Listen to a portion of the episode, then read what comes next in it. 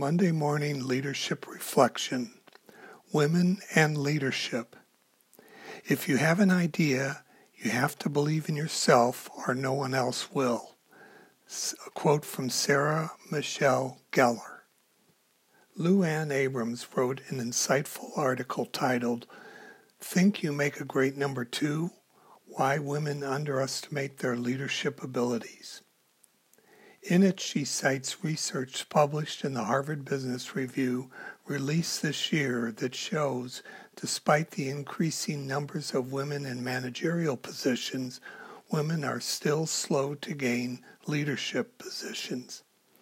The crux of the issue, according to researchers, is the disparate feedback women receive along the way.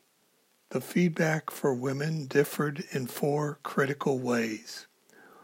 One, men were encouraged to set the vision while women were encouraged to focus on delivery, setting the stage f- for women to think of themselves as good COOs but not CEO material.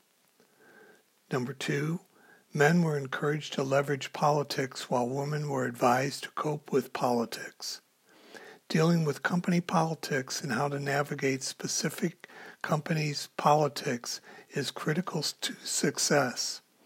If women aren't guided and need to figure out the climate for themselves, they now have one more barrier gain in the way of their success.